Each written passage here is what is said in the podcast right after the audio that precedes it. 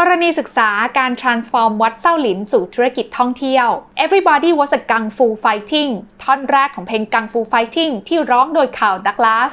คงจะเป็นท่อนหนึ่งของเพลงที่ใครหลายๆ คนเนี่ยจดจำกันได้เป็นอย่างดีนะคะ จากหนังแอคชั่นสไตล์กังฟู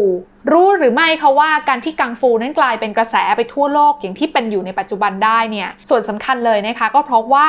มีการสนับสนุนจากวัดเส้าหลินค่ะ วัดแห่งนี้เคยมีทั้งช่วงเวลาที่ตกต่ำและย่ำแย่ แต่ก็ได้พลิกกลับมาเป็นวัดที่มีชื่อเสียงโด่งดังไปทั่วโลก แถมยังสามารถผลักดันกังฟูให้กลายเป็นซอฟต์พาวเวอร์ของประเทศจีนได้อีกด้วย แล้ววัดแห่งนี้มีวิทยายุทธทางธุรกิจอย่างไร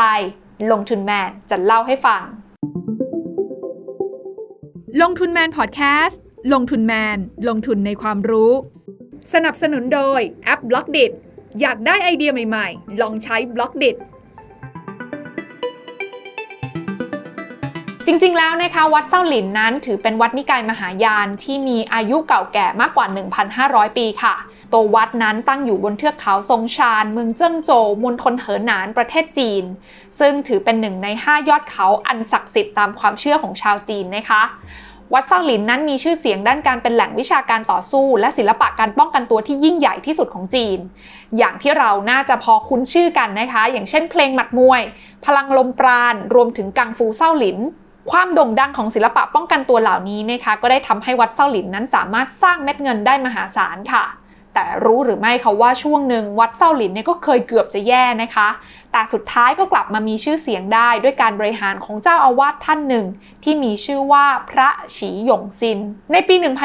1981 ค่ะ คุณฉีหยงซินในวัย 16 ปีนั้นได้ตัดสินใจเข้าสู่ชีวิตสงฆ์ที่วัดเซาหลินนะคะ ในสมัยนั้นเนี่ยเซาหลินยังมีสภาพที่ค่อนข้างเสื่อมโทรม อาคารและสิ่งของต่างๆ ในวัดเนี่ยแตกหักเสียหาย รวมทั้งสภาพความเป็นอยู่ของพระพิสุกเนี่ยก็ค่อนข้างย่ำแย่นะคะ ทั้งวัดเนี่ยมีพระแค่เพียง 20 รูปเท่านั้นเองเจ้าอาวาสก็ไม่มี และพระแต่ละรูปนะคะ ก็อยู่ได้ด้วยแค่สาลาเปาเพียง 2 ลูกต่อวัน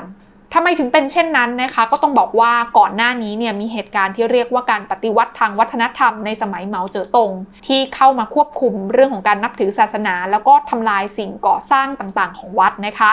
แต่ต่อมาค่ะเติ้งเสี่ยวผิงก็ได้ยุติการปฏิวัติทางวัฒนธรรมอย่างเป็นทางการในปี 1981 หลังจากนั้นมาศาสนาพุทธและวัดต่างๆ ในจีนเนี่ยก็ได้เริ่มกลับมาฟื้นฟูกันอีกครั้งหนึ่ง และภายหลังจากนั้นไม่นานค่ะ ก็ได้มีอีกหนึ่งจุดเปลี่ยนสำคัญที่เกิดขึ้นกับวัดเซาหลิน นั่นก็คือภาพยนตร์เรื่องชาวลินเทมโพ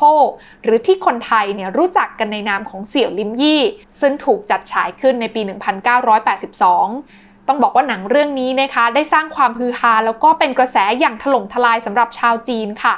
มีการประมาณการกันนะคะว่าหนังเรื่องนี้เนี่ยสามารถขายตั๋วเข้าชมได้กว่า 300 ล้านใบเลยทีเดียวทำให้ชาวจีนเนี่ยนะคะ อยากจะมาท่องเที่ยวแล้วก็เยี่ยมชมวัดเส้าหลินเพิ่มขึ้น พระฉียงซินนั้นก็เลยเดินเข้าไปพูดคุยเจรจากับหน่วยงานของรัฐบาลค่ะ ให้ทางวัดเนี่ยสามารถเก็บค่าเข้าชมได้ แล้วก็ขออนุญาตให้ทางวัดเนี่ยสามารถสร้างสิ่งก่อสร้างอื่นๆ เพิ่มเติมได้นะคะ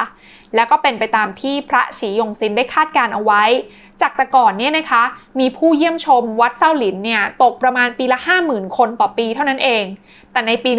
1984 ตัวเลขของผู้เยี่ยมชมเนี่ยเพิ่มขึ้นเป็น2ล้าน6แสนคนต่อปีกันเลยทีเดียว คิดเป็นประมาณ 52 เท่านะคะ ภายในระยะเวลาแค่ 2 ปี เรื่องดังกล่าวนี้เนี่ยนะคะก็แน่นอนทำให้ทางวัดเนี่ยมีรายได้เข้ามามหาศาล แล้ววัดเองก็นำเงินเหล่านี้นะคะไปฟื้นฟูแล้วก็พัฒนาสิ่งต่างๆ ภายในวัด พระฉีหยงซินนะคะมองว่าไม่ใช่เพียงแค่วัดเซาหลินที่กลับมามีชื่อเสียงเท่านั้นค่ะ แต่ศิลปะการต่อสู้แล้วก็ป้องกันตัวแบบกังฟูเนี่ยก็ได้รับความนิยมไม่แพ้กัน ดังนั้นนะคะจึงมุ่งเน้นสื่อสารในเรื่องกังฟู โดยจัดให้มีคณะการแสดงภายในวัด รวมถึงการสนับสนุนภาพยนตร์ต่างๆ ที่เกี่ยวกับวัดเซาหลินแล้วก็กังฟูด้วย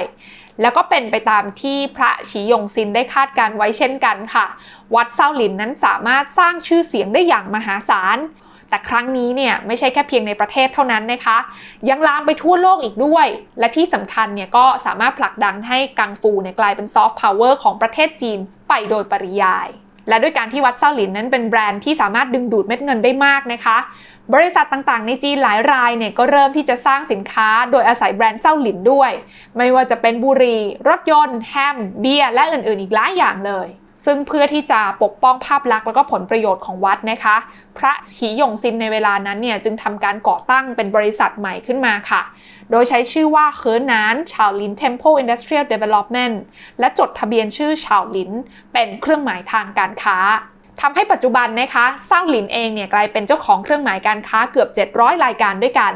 และจากที่กล่าวมาทั้งหมดนะคะชื่อเสียงของแบรนด์เซาหลิน รวมไปถึงวิธีคิดบริหารแบบนักธุรกิจของเจ้าอาวาสฉีหยงซิน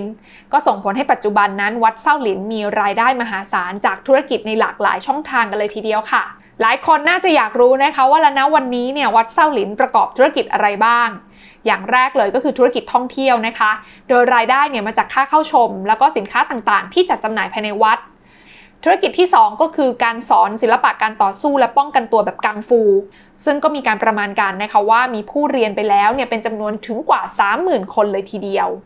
และผู้ที่เรียนจบหลักสูตรแล้วเนี่ยนะคะ ก็มีโอกาสจะได้ก้าวเข้าสู่อาชีพบอดี้การ์ดหรือว่าเป็นนักแสดงบทบู๊ด้วยค่ะ